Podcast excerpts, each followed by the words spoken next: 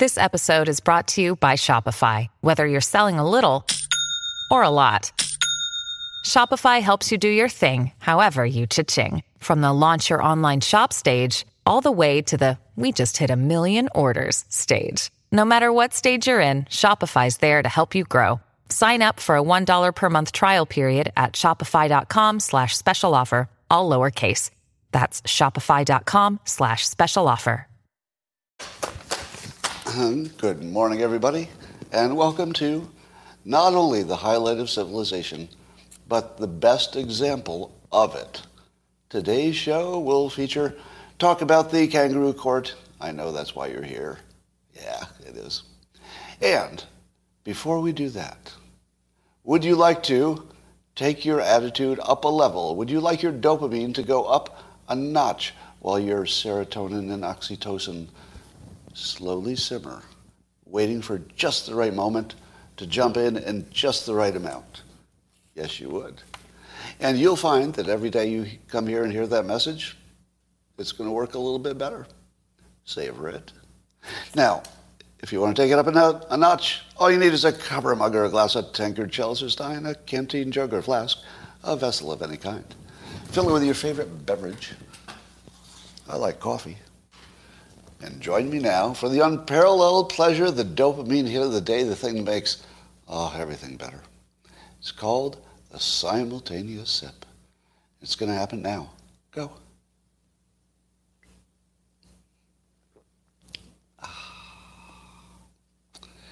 Uh, I saw a suggestion in the comments that should be called the simultaneous swallow, but uh, I'm going to save that for the evening program, if you know what I mean.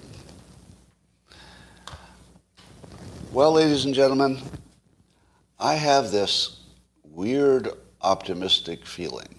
I wanted to share it with you because it seems like everything's falling apart, doesn't it? The economy is melting and inflation's high and gas is too expensive and that Omicron never seems to go away and blah, blah, nuclear war, shortage of everything. Where's my water? Forest fires getting ready to spark up any moment now. But did you know that if we were a company instead of a country, and you could apply this to whatever country you're in, it, companies need to cannibalize themselves. So companies need to put themselves out of business every few years in order to renew, because if they don't put themselves out of business, someone else will by making a better product. So Apple, for example, needs to continually make a better product such that the last product they made looks like crap. So they need to destroy themselves every few years. Apple does. They just got rid of the uh, the iPod, right? And countries may have to do the same thing. They may have to do the same thing. You've probably noticed that Germany and Japan did well with help but uh, you know, recovering from World War II. So burning everything down every now and then is part of the necessary moving forward process. The part that's alarming is that the safest path for humanity looks like the least safe path. Because we're naturally biased toward keeping things the same, don't rock the boat. And for anything to change drastically, you got to rock the boat. So while it is really always the safest thing to do to cannibalize yourself, you know, to destroy what you have to try to build it back to a better way, it's messy. And while you're in it, it feels like everything's going wrong. But I have this feeling that none of these things are going to kill us. And that, you know, we're seeing uh, the, the small uh, micro nuclear projects going forward. We're seeing fusion coming online. We're seeing big, you know, CO2 scrubbers. We're seeing all kinds of innovation in everything from, you know, farming to space to who knows where we're going to find our, you know, next uh, uh, rare earth minerals. Some people say we'll just mine them from the ocean. So almost all the things that look like these horrible problems are almost guaranteed to create a renewed product or set of products or new systems around those things that weren't working well before. There's just a whole bunch of stuff that's going to get better. And today, we're just going to have fun talking about the silliness and thinking about all the things that are going to get better, even while it feels like it's not. So that's the, uh, that's the toughest situation in which to be optimistic when everything's on fire. But everything that burns down gets built back better, to use a Bidenism. well, here's a story. True story. Uh, somewhere in Pennsylvania on Thursday, two people were rescued after falling into a tank full of chocolate at the Mars M&M factory in Pennsylvania. So two people fell into a big tank of chocolate, which was actually kind of dangerous. Um, it is not clear how the two people got in there, but there are some preliminary reports about the two people who got into the M&M chocolate. Uh, preliminary reports are that they were both nuts. Talk among yourselves. It's fine. Yeah, yeah. I know. Some of you thought it was the best thing you heard today. Some of you are saying, oh, God, why am I listening to this? I know, it's a very individual thing. But, uh, yeah. And the moral of the story is uh, uh, keep your nuts out of the chocolate. Keep your nuts out of the chocolate. That's the, that's the moral of the story. Well, I have come up with a solution for uh, solving the immigration um, crisis at the border, specifically the, the large numbers of them. I'm pro immigrant. I just think we should be able to control how it's done. And right now, the Democrats seem to be less interested in controlling it, and so it's hard to make a deal. But I came up with a strategy that you will laugh at. I'm going to make you two guarantees. Two guarantees. Number one, you'll laugh because you'll think it's a joke. And then after you laugh, you'll realize that the reason you're laughing is because it would work. So that's, these are my promises. I'm going to deliver this right now. You're going to laugh, and when I'm done, you're going to say, damn it, that would actually, in the real world, that would actually work, completely work. It goes like this give all of the immigrants in the caravans free red hats. Now, originally I thought they should say MAGA on them, but that's too far. Just put an American flag on them. American flag and a red hat. And they all have to have them before they come across the border. Do you know why? Number one, no one says no to a free hat. No one says no to a free hat because it's really hot, and a lot of them don't have hats. I was looking at them. I was looking at the migrant caravans. Number two,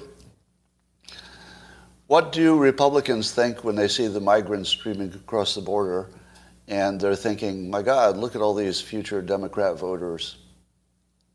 They think they think they're losing their power because maybe they are. I don't know. I don't. Th- I don't think necessarily but maybe they are. I can see why they'd worry about it.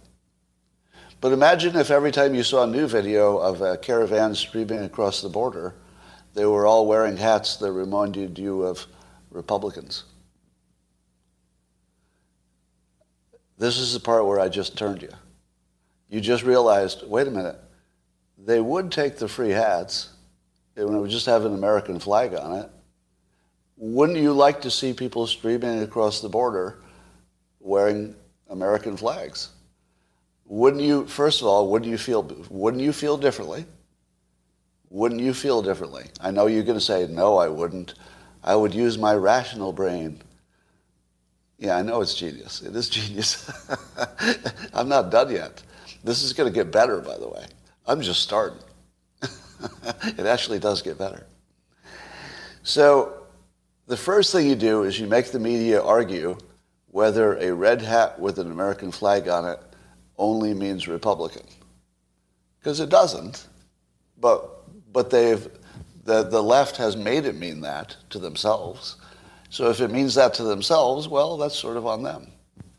And it wouldn't cost them any money. You know, here we assume that, you know, there's some Republican fund that funds these hats. Number two, um, do you think it would influence the immigrants to be more pro-American? Just because they got a free hat and it had a little flag on it. Yes. Yes, absolutely. Yes, it would influence them. Not only would they be influenced by the hat that they were wearing, but they would see their friends with the same hats. They would absolutely find value in the hat. They would feel uh, an immediate sense of um, reciprocity. If America gives you a hat, like it's a gift, you walk in the door illegally and they give you a gift. What are you going to think of Republicans? Because you, you would come to think it was Republicans too. So that's part of the genius of this. What would you do if the very first thing that happened is you broke the, the laws in America, but they gave you a gift? Well, well you wouldn't know what to do. but, but the little reciprocity gene just kicks in, and you say, you know, I wasn't here. I mean, I, I didn't even put a foot across the border and whoever hands out these red hats with flags on them, I like them because they, they took care of me because it was really hot. And the, I'll tell you what I needed. I needed more than anything, I needed a hat. If you look at how poor they appear to be, it looks like they can't afford hats, a lot of them. Because I don't know why you wouldn't wear one in the summer. So now you get the hats. You ready for phase two? Come up with a Republican app, the sort of branded Republican, maybe even with the red colors and the, and, and the American flag still. So make it look like it's an American thing, but sort of obviously Republican. And you make it available to the immigrants. And let's say the app helped them find jobs at uh, Republican um, Republican-owned uh, farms and businesses. Because it's not as if we don't need the labor. We need the labor. But suppose Republicans said, look, if we can't stop the immigration, at least can we get you in this app? We'll get your name. Maybe, you'll take a, a picture of you. So at least we'll be able to track you a little bit. And if you wear our hat and you use our app, we'll make sure you get paid. Uh, how about that? How about if you use the app we'll make sure that your employer has to use the app to pay you. And then you're definitely going to get paid because you'll, you'll put your hours into the app and it'll be able to track if you showed up for time, showed up to work. So you can imagine, you know, what, you can imagine a set of features that the app would have that would simply be useful. It wouldn't matter if you were a, a legal or an illegal alien, let's say immigrant. Uh, it would just be useful. And then suddenly, what would the Democrats say about a situation in which the Republicans are still advocating for total border security? So you don't have to change that. So Republicans can still want their wall. And I, I advocate for total control of a border, but I don't advocate for turning off immigration. We should just do it rationally. And so what if the Democrats said to themselves, wait a minute, I just saw that poll they said a lot of I don't I don't know if it's first or second generation uh, immigrants from Mexico and Latin America that a lot of them are more Republican. So imagine if you saw them the, the Republicans appear to be courting their vote before they even stepped over the border. Imagine if the Republicans played to win and just said, look, we're going to win one of two ways. We're either going to close the border, maybe that's first choice. But if you're not going to close it, we're going to turn them into Republicans. You only have two choices. They're, they're either, it's either a controlled border or lots more Republicans. Pick one. You don't think we, you don't think the Republicans could turn them into Republican voters if they really put the effort into it? Absolutely they could. But here's the thing. It wouldn't have to work. It, would, it would only have to look like it might. It would just have to look like it might. And if the Republicans talked about it and said, look, it's not our first choice, but we're sure as hell not going to let them come to this country and not have American values. So let's call those separate questions. Number one, do you come? You know, who, who gets to come and when? Number two, if you're going to be here, you know, do we do we manage that situation well, or do we just let it handle itself? so the idea is amazingly provocative, but completely practical. Like every part of what I just described is doable and legal, and I don't think there's anything that would stop you from doing any of it. It's just money, and it would be money well spent if you were of that political persuasion.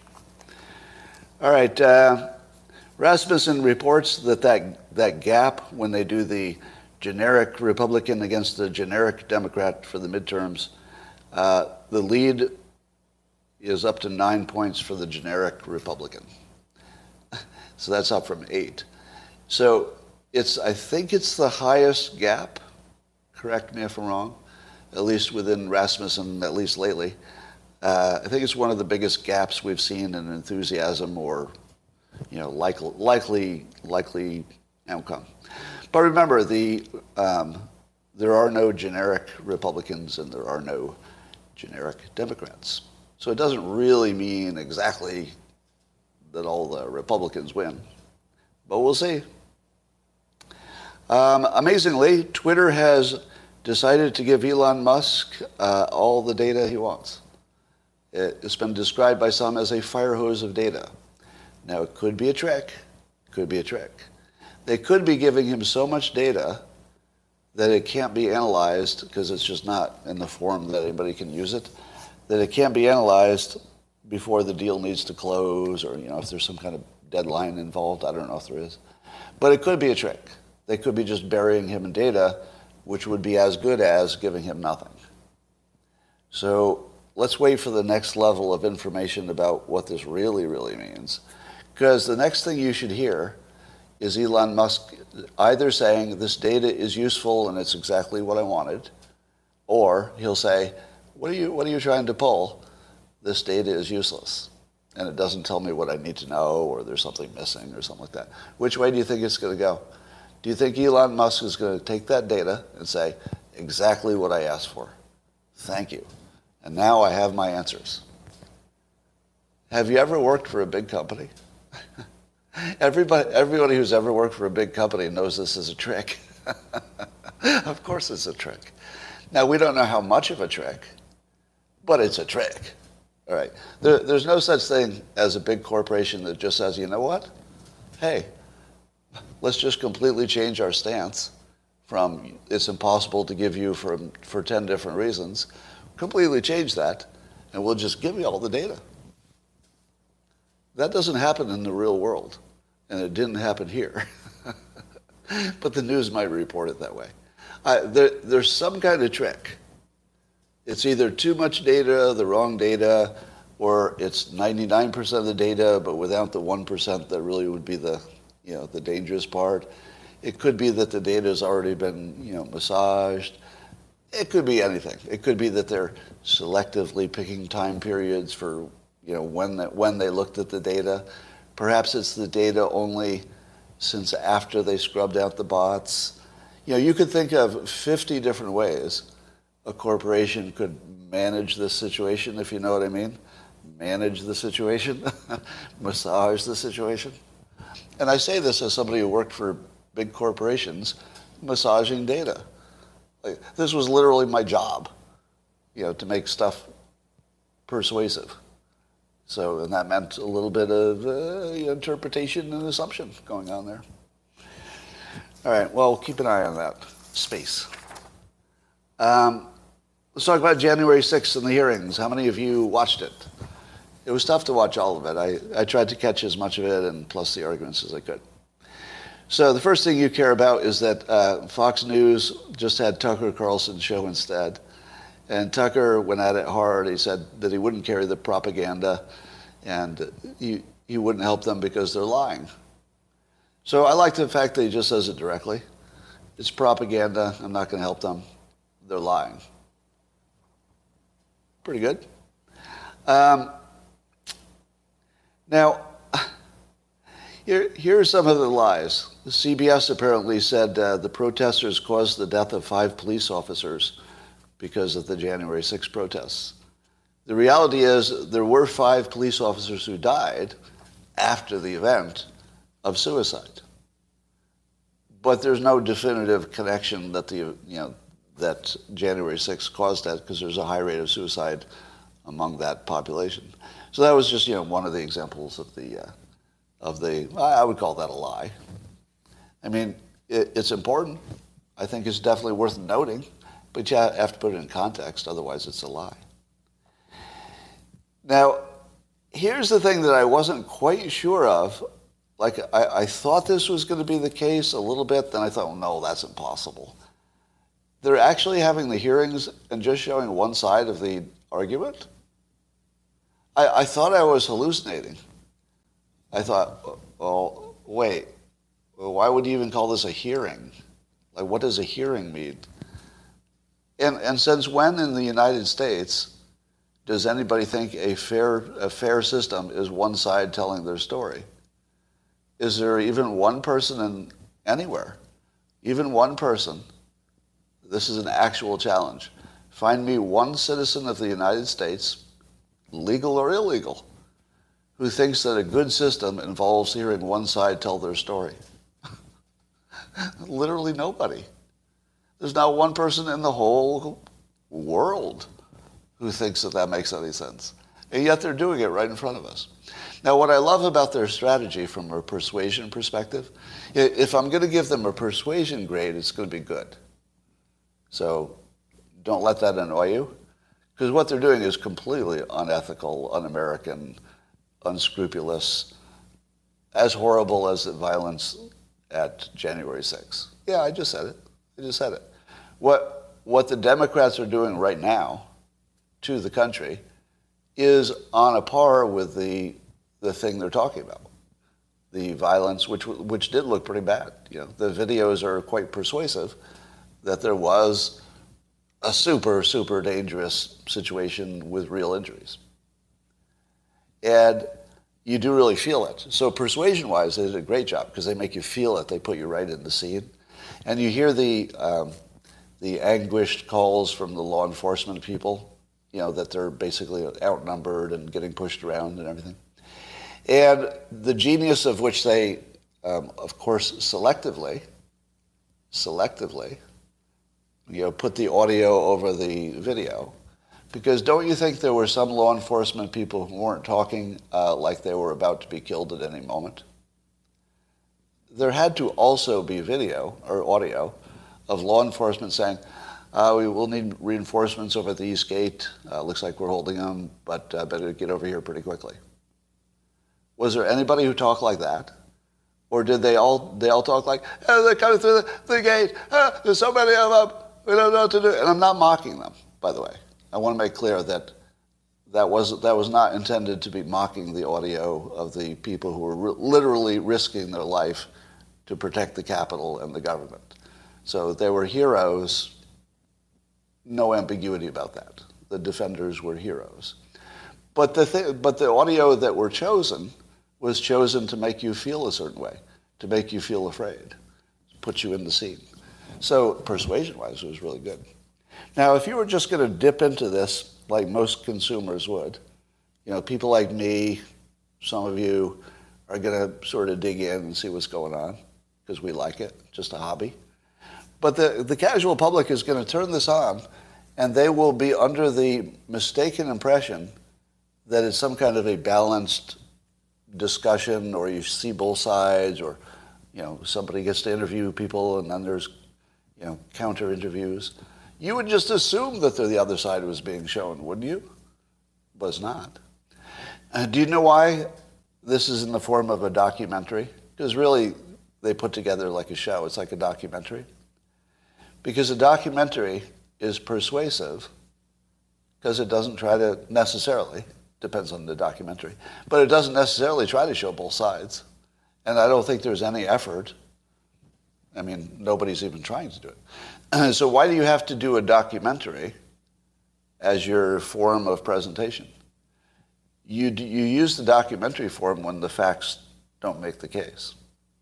Where would this be if the facts made the case?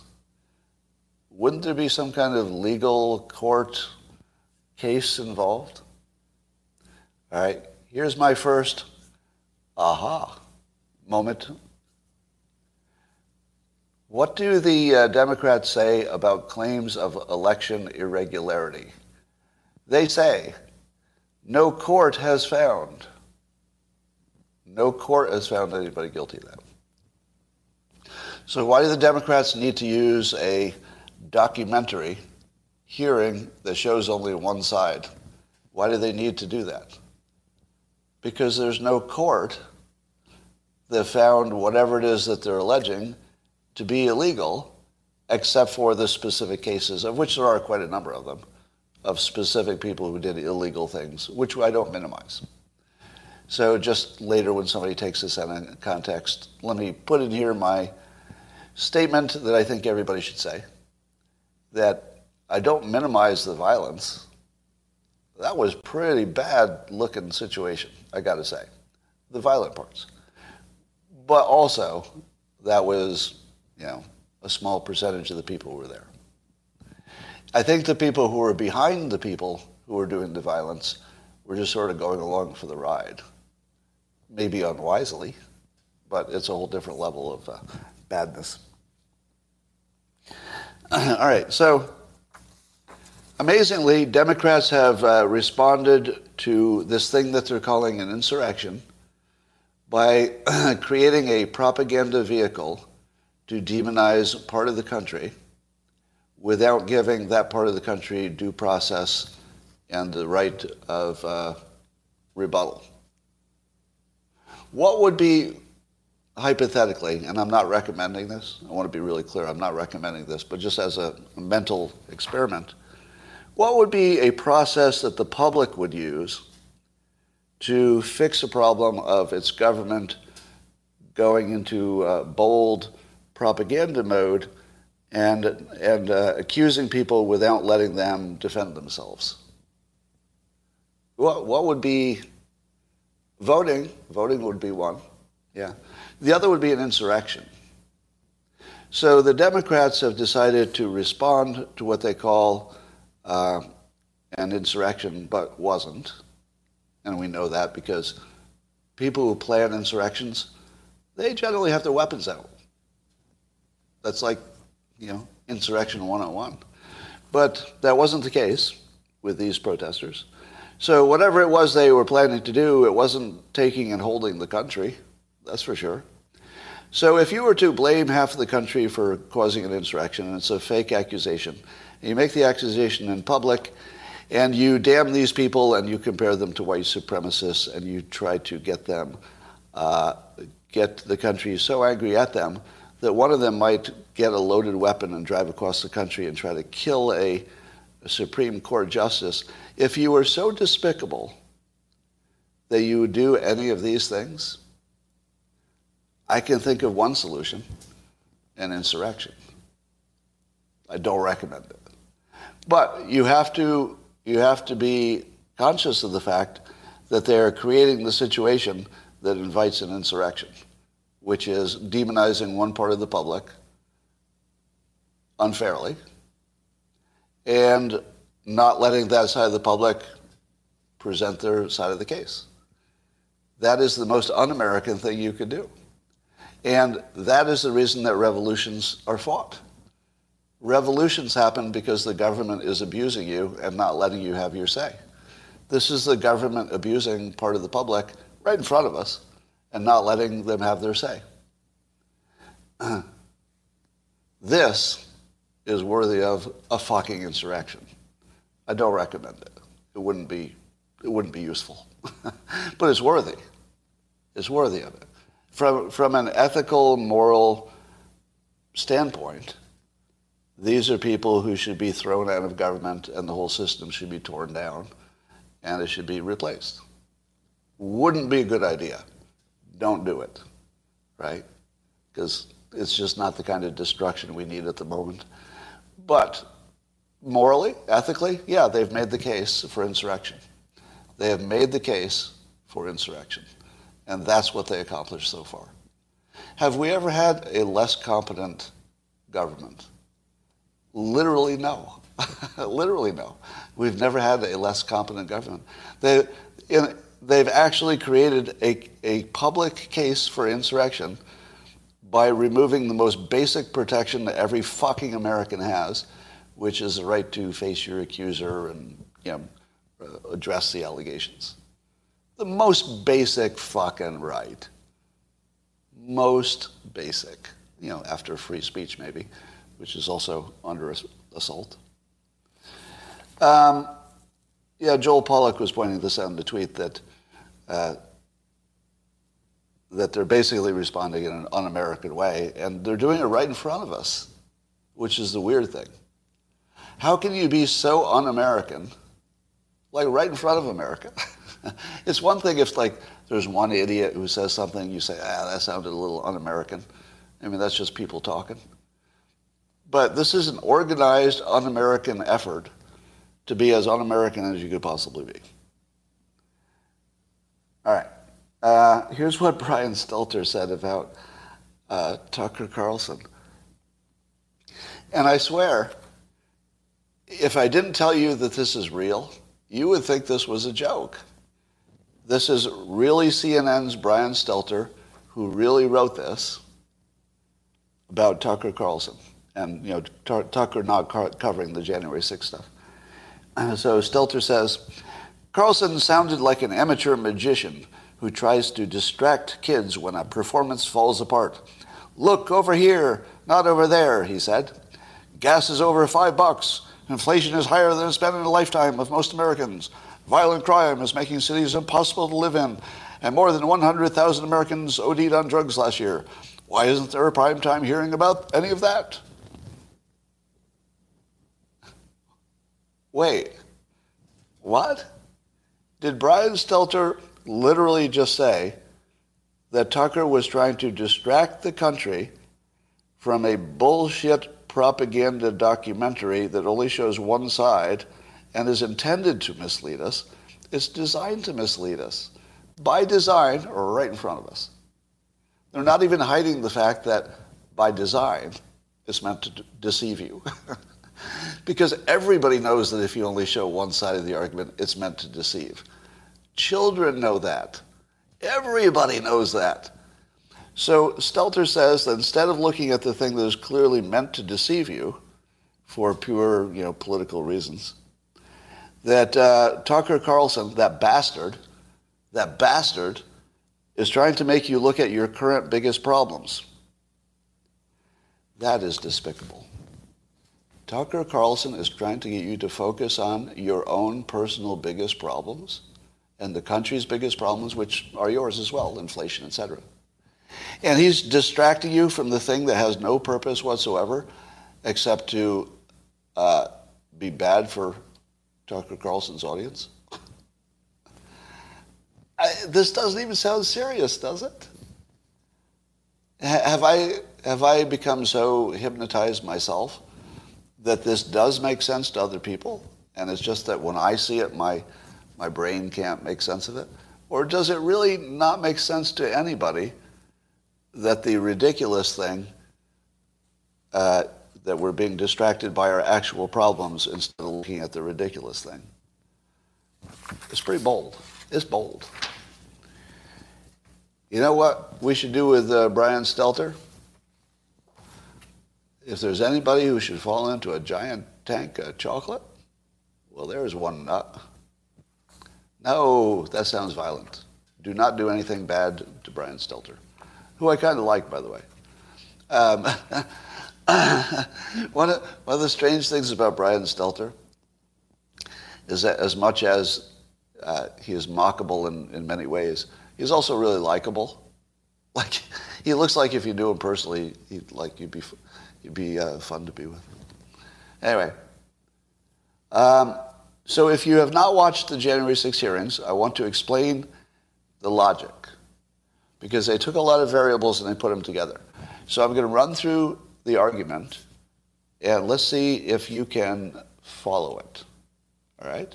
Now I'm going to summarize it into its simplest form, but see if you can follow along because it's going to be a bunch of different pieces that come together like, dare I say, a, a masterpiece. right? I mean, it'll start just by parts, but eventually it'll become like a, like a, a delicious gourmet soup. But you have to wait for the end. All right, here's uh, what the Democrats are telling us. Uh, number one, there were some white supremacists allegedly who were members of the Proud Boys. Uh, and the Proud Boys being a group whose leader is a person of color. So that's assumption number one. There are white supremacists in, in this organization of, uh, that's led by a person of color. Enrico. Enrique? Somebody? Um, the Proud Boys have had at least one conversation with a different group called the Oath Keepers. We don't know what they talked about, but they've talked.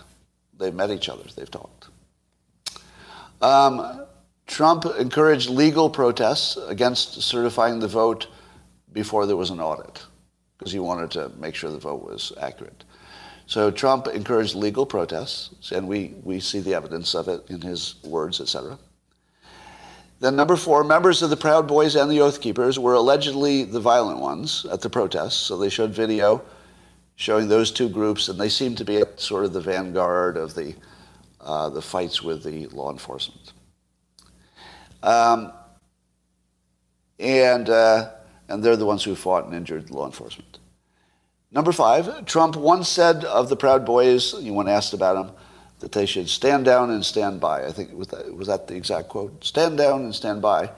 And then the fake news told you that um, what that means is they should be ready for violence on his behalf. That stand down and stand by should be interpreted not as don't do anything, but rather as get ready to do something. Because if you didn't know it, and we learned this during uh, Trump's term, and I didn't know this. Uh, I thought when he talked, he was saying like actual words meant the same as normal words. But apparently, Trump has this thing that they call like a mafia don talk, where if somebody says, uh, let's say if a normal person say, "Hey, uh, you know, if I'm away for the weekend, could you take care of the cat?" That would be how a normal person talks. And then you say, "Oh, take care of the cat." That would be feed the cat, change the litter box, make sure it doesn't get out. Got it. Take care of the cat.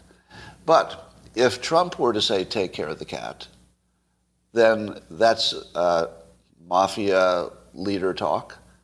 And the way you should interpret that is, when I'm gone, take care of the cat, which would be interpreted as kill the cat.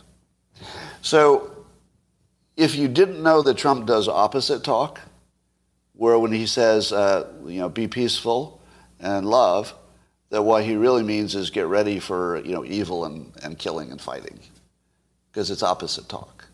Now, um, how do we know this? Uh, I don't want to get into the whole background of how originally we found that, that Trump is a backwards talker, like a, like a mafia don. But uh, if you look, you can do your own research. It has to do with the Rosetta Stone. Uh, if you take it back to the Rosetta Stone, blah, blah, blah, blah, blah, Trump's a backwards stalker. Stand down and stand by means grab your weapons and run into the fight. So that's the argument. And um, let's see, there's some more stuff here. Uh, Trump's advisors did not think the election was rigged. So uh, Ivanka, Bill Barr, they didn't. They did not think the election was rigged, um, and therefore, that should tell you something about what Trump thinks because what people who are not Trump thinks gives you an insight into what Trump thinks. You see the connection there, right? People who are different people, if they have thoughts in their head, but you don't know anything about what's in Trump's head, you could look at the thoughts that are in the other people's heads who are completely different personalities with different incentives and whatever they're thinking, logically, logically, because of science, is what Trump is also thinking. So that's part of the argument. Um, uh, Trump did not try to stop the violent protests.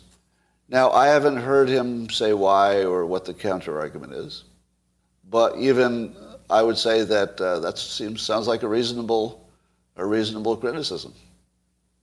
Because I think there was even, you know, evidence that Don Jr. and others had asked him to at least disavow the protest. So I don't know what he did or didn't, but their argument is that he didn't try to stop it for hours. All right, so you put it all together, and all of this uh, collectively, it collectively, not any one thing, but collectively, when you see it all together, these individual ingredients, they create this uh, delicious gourmet soup, which says the following. Uh, that uh, Trump instigated an organized insurrection against the government. Uh, well, there's no evidence that supports that claim, but you have to look at it in its totality. So while there's not any piece of evidence to suggest that he did that, none, if you put all the stuff that is not any evidence that it happened together, and you look at it as a whole, then suddenly you can see it. So it's the same process of making soup. If you had no ingredients for your soup, this is the, like a Democrat soup. So a Democrat soup would be like, um, let's say it calls for some carrots, but you don't have any carrots. That doesn't matter. And it also calls for some you know, some meat and some broth, but you don't have any meat and you don't have any broth. Doesn't matter. It's a Democrat soup. And then it calls for like some potatoes, but you don't have any potatoes either. And when you're done, you didn't actually have any of the ingredients, but that doesn't matter. Because it's not about any of the ingredients existing. It's about how delicious the soup is when you put together all the ingredients you don't have. And that is what I call the Hannity argument. just, just to make your brain spin a little bit. I call this the Hannity argument because uh, I've never seen anybody do it better. And the, the technique goes like this. It's a persuasion technique. That you list several things that are true, and then one thing that is not supported by the facts, and the brain takes them all in as if, well, if the, th- if the other things he said are true, eh, probably that other thing that I don't quite understand is true as well. So you, you take in the uh, you take in the whole thing because it's couched in other stuff that's true. I'll give you an example. Now this is not a real example, but it's an example of the technique. Um, if I were to, if I were to try to use this technique, I might say, potatoes are food. All humans eventually die. Crops require water. Some farmers have drought problems. Trump eats potatoes and drinks water. Therefore, Trump wants you to die. Now, Hannity has never said that, right? So it's not a real example. But it's an example of the five true things and then toss one thing in there and change the subject. All right, I'm going to read it again because you have to, once you recognize the technique, you'll see it all the time. Uh, you know, Hannity is not like the one person who does it, right? It's an opinion person thing. So anybody else who does opinion work, you, you're going to see this. All right, I'll say it again. And it's the speed you say it that makes it work. All right, we all know potatoes are food. All humans eventually die. Crops, they require water. Some farmers have drought problems. Trump eats potatoes, he drinks water. Therefore, Trump wants you to die. Next story. Uh, here's how Axios described this uh, argument technique. All right, so I'm describing it as Hannity persuasion. Axios, which is, Axios is trying to make a name, correct me if I'm wrong, and this, I think this is true. Axios was trying to make a name as a news organization that was not obviously left or right biased. Is that true? And, and have they succeeded in that? Because I feel like they have, actually. Yeah, I do. Axios is on my list of sources to try. Now, I feel as though they've had stories that maybe the right didn't like and probably have stories that the left didn't like. But I feel like they're making an honest attempt to not be biased. Okay, some of you are agreeing. So, and I would say that in my casual, you know, perusal, it looks like it looks like they succeed, but I, you know, I can't tell. It looks like it. But here's how Axios uh, talks about the Democrats' argument. They called it indirect connective tissue to establish uh, you know, Trump's culpability in this. Indirect connective tissue. Would you like to hear an example of an argument that uses indirect connective tissue? All right, here it goes. Here's an argument with indirect connective tissue. Potatoes are food. All humans eventually die. Crops require water. Some farmers have drought problems. Trump eats potatoes and drinks water. Therefore, Trump wants you to die. That, ladies and gentlemen, is indirect connective tissue. And scene. Um, Liz Cheney says former President Trump had a, quote, sophisticated seven point plan to overturn the 2020 presidential election over the course of several months. And I'm thinking to myself, have you ever met, uh, have you ever heard of President Trump? Let me tell you one thing he didn't have. All right? There are many things he has, many things I don't know about, many things he might have private thoughts I don't know about. Might have investments I don't know about. There might be all kinds of things I don't know about Trump. Lots and lots of things I don't know about him, probably. Wouldn't you assume? But here's one thing I do know about him. And I feel confident in saying this. He has never had a sophisticated seven point plan. I, I, just feel good about that. I, I feel good in saying, with some confidence, he's never had a sophisticated seven point plan. Do you know why? Let me tell you why. Because he's not a fucking idiot. Do you know who has sophisticated seven point plans? People who don't know how to do anything. That's who. There's no such thing as a sophisticated seven point plan that anybody ever pulled off. Like, I don't even think Elon Musk had a sophisticated seven point plan to get to fucking Mars. It was probably more like a three point plan. You know, hire the best engineers, figure out the cheapest way to do it. I don't think he had a, a sophisticated seven point plan at all. I, I think maybe three maximum. And that's Elon Musk getting to Mars. Right? Three points maximum. so anybody who thinks that Trump had a sophisticated seven point plan doesn't know, number one, anything about Trump because the secret to his success was simplification. Simplification is almost the complete description of why he works. Trump simply takes all the complexity out of it. And you're built, all you're left with, build a wall. Oh, okay. Reduce regulations.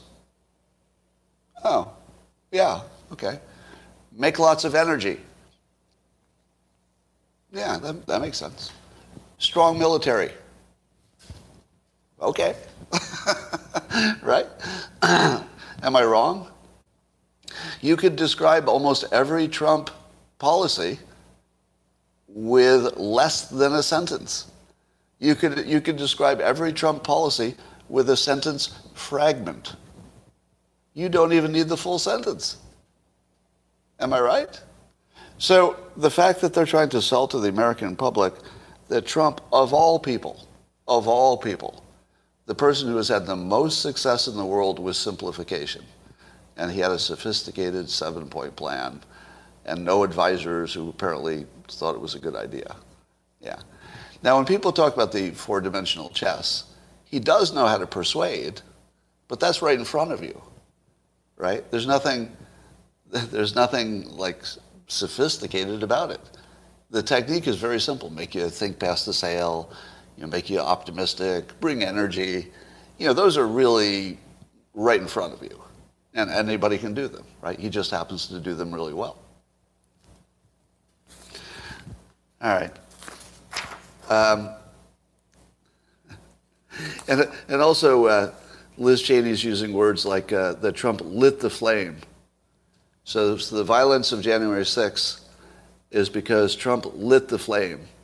Now, what, what legal standard is that?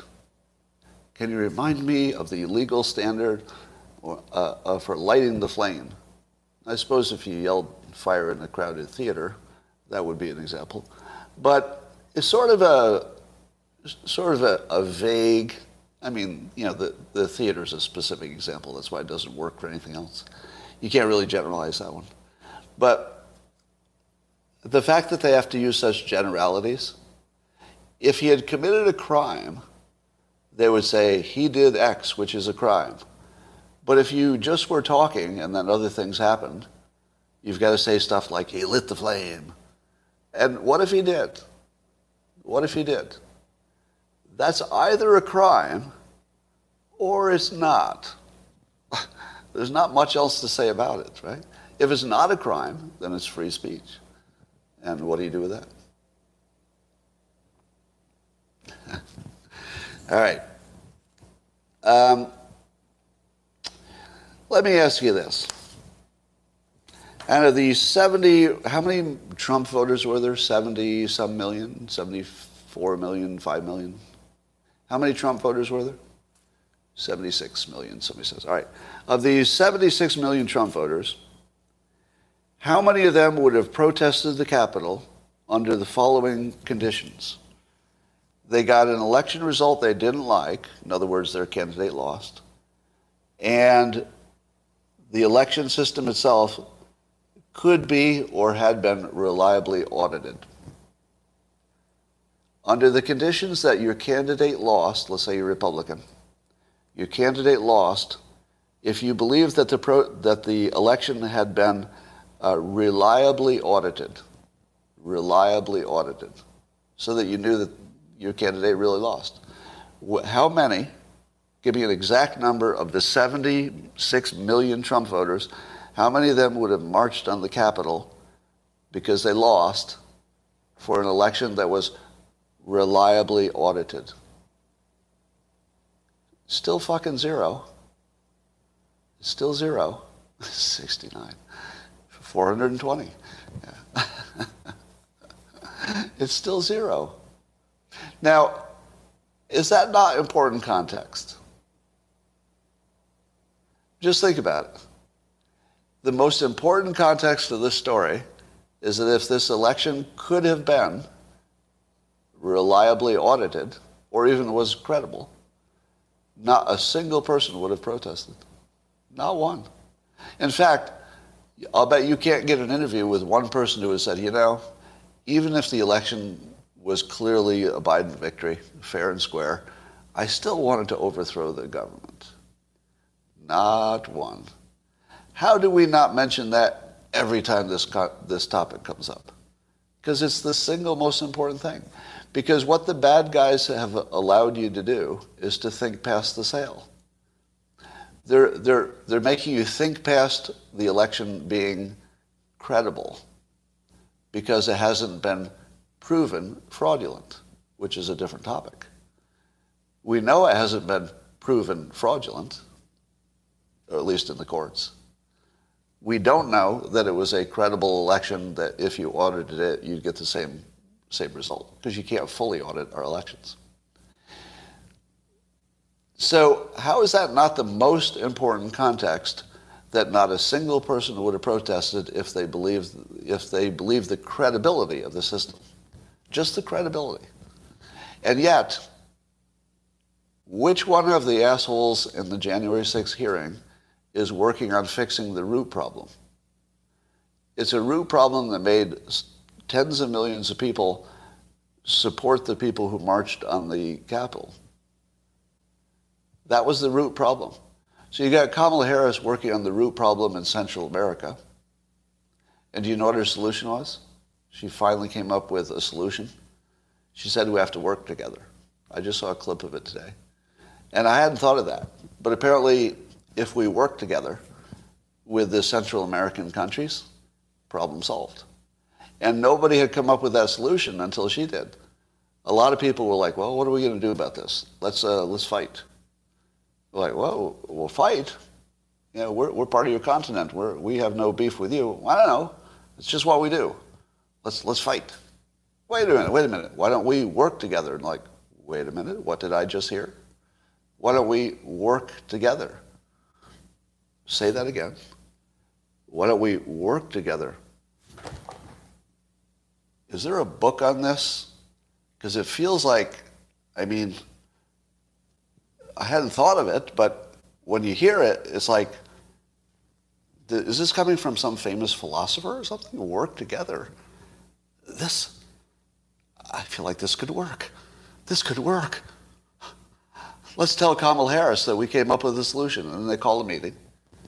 And Kamala is there, and, and she says, I, I assume she would say this, so, why are we here?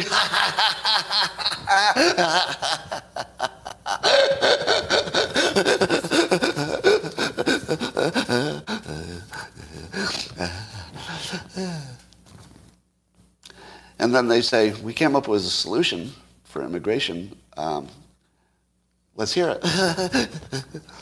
uh, we could work together. We could work together that could work. And, and so there we have. Problem solved. There's been, a, we have a solution. There's been a speech about it. Bada bang. But 76 million Trump supporters, all concerned about one problem, which is election credibility, and uh, 750 million, uh, no, there's fewer than that, but a lot of assholes in Congress who are making you think that the real problem is that you're complaining about it. Let me say it again. 76 million Trump voters, not one of them would have protested a, an election that had been held in a credible, transparent way. I'm not saying it was fraudulent. I'm saying that you can't have credibility unless you have transparency, and we didn't have full transparency. So it wasn't credible. So the problem, the solution to the gigantic problem of not having election credibility, the solution is to blame the people who complained about it and make it, make it a public show trial of the people who complained about it. Now, of course, they did more than that. There was violence. And of course, they like to conflate the violence with the, the other issue, right? So as long as they can make you like distracted over to look at the violence, which there was, then you you don't get to talk about the only thing that mattered, which is you weren't quite sure that we have a real election system in this country. And not one of those people in Congress is working on it. If you were the news, I would, if I were a reporter, I'd say, you know, 76 million people were concerned about uh, election integrity and so that would make that really the biggest problem uh, in our political system to fix. Uh, what were you doing today on that problem? Oh, I was complaining about the people who complained about it. That is a whole new level of worthlessness. Let me, let me list the worthlessness levels. Number one, the best thing you could do is there's a problem and then you work on it like with a real solution. That's the best you could do. Number two would be there's a problem and you work on it, but you don't have kind of the right solution. That's not as good. But at least you, you tried. You put some effort into it. You worked on it. Below that would be doing nothing. Doing nothing would be worse than trying something that didn't work out, because at least you know what doesn't work out next time. So that's, that's below. But there is one new level below that. Do you know what that is? It's not fixing the problem, not trying and failing to fix the problem, not ignoring the fucking problem. It's demonizing the people who complained about the fucking problem. That is the lowest level of human behavior. It's barely fucking civilized. Barely, barely fucking civilized. It's not American. I don't know what the fuck it is, but it's not American. We can all agree on that. Do you know who's more American than these motherfuckers who are selling this one sided propaganda to the country and ignoring the real problems? Do you know who's more American than every fucking one of them? The caravans. The caravans coming across the border. Yeah. Now, I'm not in favor of open immigration. But I'm just saying, let's put it in perspective. Who is more American? the people coming across illegal in the caravans who want to be part of this country buy into the system in enough of a way that they'd rather be here than somewhere else. Who's more American? It, it's easy. Let me ask you another question. Who would you trust? Who would you trust? Liz Cheney or a random member of a Central American caravan? Who, would you trust? Just in any just sort of random situation. Who would you trust? I, I mean, really, our priorities are so wrong here. So wrong. So, um, did I hear that there are two more weeks of this? Is that true? Do I still think it'll backfire? No. No, I don't think the, the hearings will backfire. I think that they're, they will be completely successful as a um, anti-American propaganda attack on citizens of this country. I think it will work exactly the way they intended it to. Because the, the quality of the persuasion is very good. So if I haven't said that again, let, let me say, if I were just analyzing the technique, unfortunately, it's really good. Really good. A plus. Uh, no minds will be changed? Probably. Not many. But I wonder if anybody had the same um, feeling I did.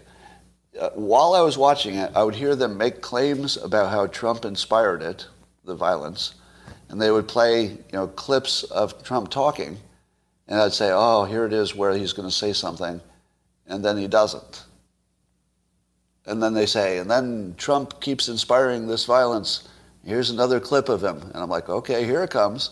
And I'm listening to it, and then he doesn't do anything like that. And I think, well, they must be saving the good ones for later, but I'm too busy to watch it all, so there must be good ones there. They're just waiting for the good ones. But I don't think there are any good ones. We probably would have seen those first. So it seems like the entire uh, argument against Trump comes down to his backwards talk. That when he says stuff like, uh, you only need to find 11,000 votes, if an honest person said that about an election, hey, you know, uh, I'm not sure this election was right, and I would win if you could find 11,000 votes. You know, you only need to find 11,000 votes. Do you think you could do that? Now, if the person saying that was someone that you knew to be honest, you knew to be honest, you'd say to yourself, oh, what he means, or she means, is legally, you know, audit and make sure there's not any, you know, votes that can't be thrown out. But because it's Trump, it's backwards talk. Yeah, I want you to find votes really means I want you to manufacture them. Because finding them and manufacturing them is not really the same thing, is it? I want you to take care of the cat. Okay, I'll kill it. No, I mean feed it, give it water. I want you to find 11,000 votes. Okay, we'll, we'll uh, fraudulently add 11,000 votes. No, no, don't fraudulently add them. Just go find them. They're probably there legally in a big box somewhere, not counted. The, the entire thing is getting people to buy that he talks backwards. When, it, when he talked to Zelensky in his perfect phone call, you had to assume that when he said, you know, we want you to look into this Biden corruption stuff, that if he had been an honest person, you'd say, whoa, here's an honest person who wants to find out if something terrible is happening over in Ukraine that the whole country should know about and really would affect our or politics and even maybe even nuclear war, like most important thing you could ever know about. And he's asking for help getting this information. Now, if you trusted Trump, that's how you'd interpret it. You know, hey, can you help us look into this Biden situation? But since we know Trump does backwards talk, when he said, hey, could you look into this Biden situation? What he really meant was, can you give us something like that Steele dossier where you just make up a bunch of stuff and then I use it to defeat my political opponents? See, that's backwards talk. And so half of the country has actually literally been convinced that the president talks backwards. And that when he says, you know, try to inject light into the lungs for a coronavirus, what that really means is, you know, uh, make them drink bleach and then sleep with the fishes. I guess. Or that when he says that there were some fine people who were just at the Charlottesville protest about the statues, and they were not, they were not with the racists at all, that what he really means is they're totally with the racists. They are the racists. See, backwards talk. It's backwards talk. Uh, now, can we conclude already that this is the best live stream you've ever seen on politics and especially this topic? Yeah, I know. It really is. Uh, somebody says the Oath Keepers are CIA. Well, don't you assume that uh, all of these groups are uh, infiltrated? Boy, I'll tell you one thing though. There's there's one thing that the uh, the video of the event does really well. Have you noticed that the Proud Boys have one characteristic, aside from being white and male, most of them? Uh, one characteristic, they're kind of big, aren't they? Have you noticed how big the Proud Boys are? I mean, they're just big. They're just really big.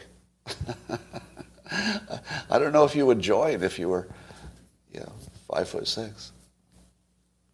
But the, the thing that uh, you don't realize when you just hear about it is that when you see what the police and law enforcement were up against, and given that the law enforcement they were, they were not using deadly force, they didn't have a chance.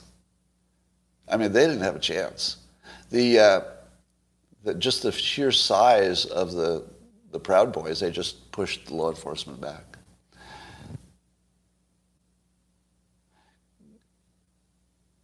Yeah.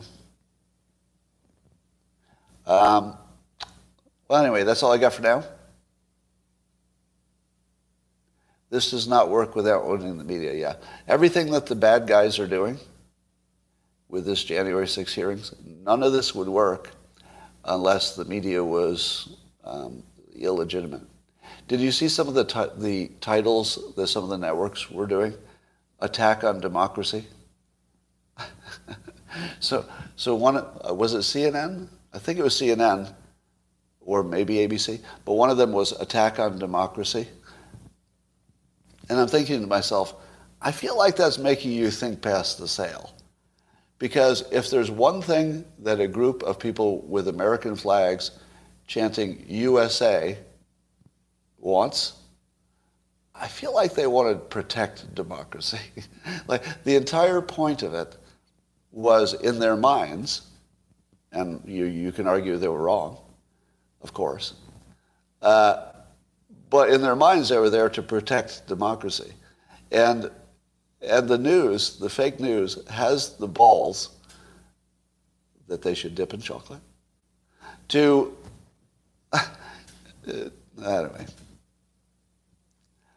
Uh, I don't even have to finish the thought. I'll, I'll be like uh, Biden, just trail off.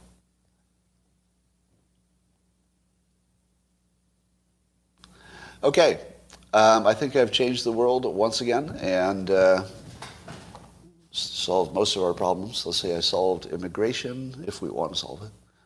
And um, now you understand everything about January 6th. I think we did good work here. I'll talk to you tomorrow, YouTube.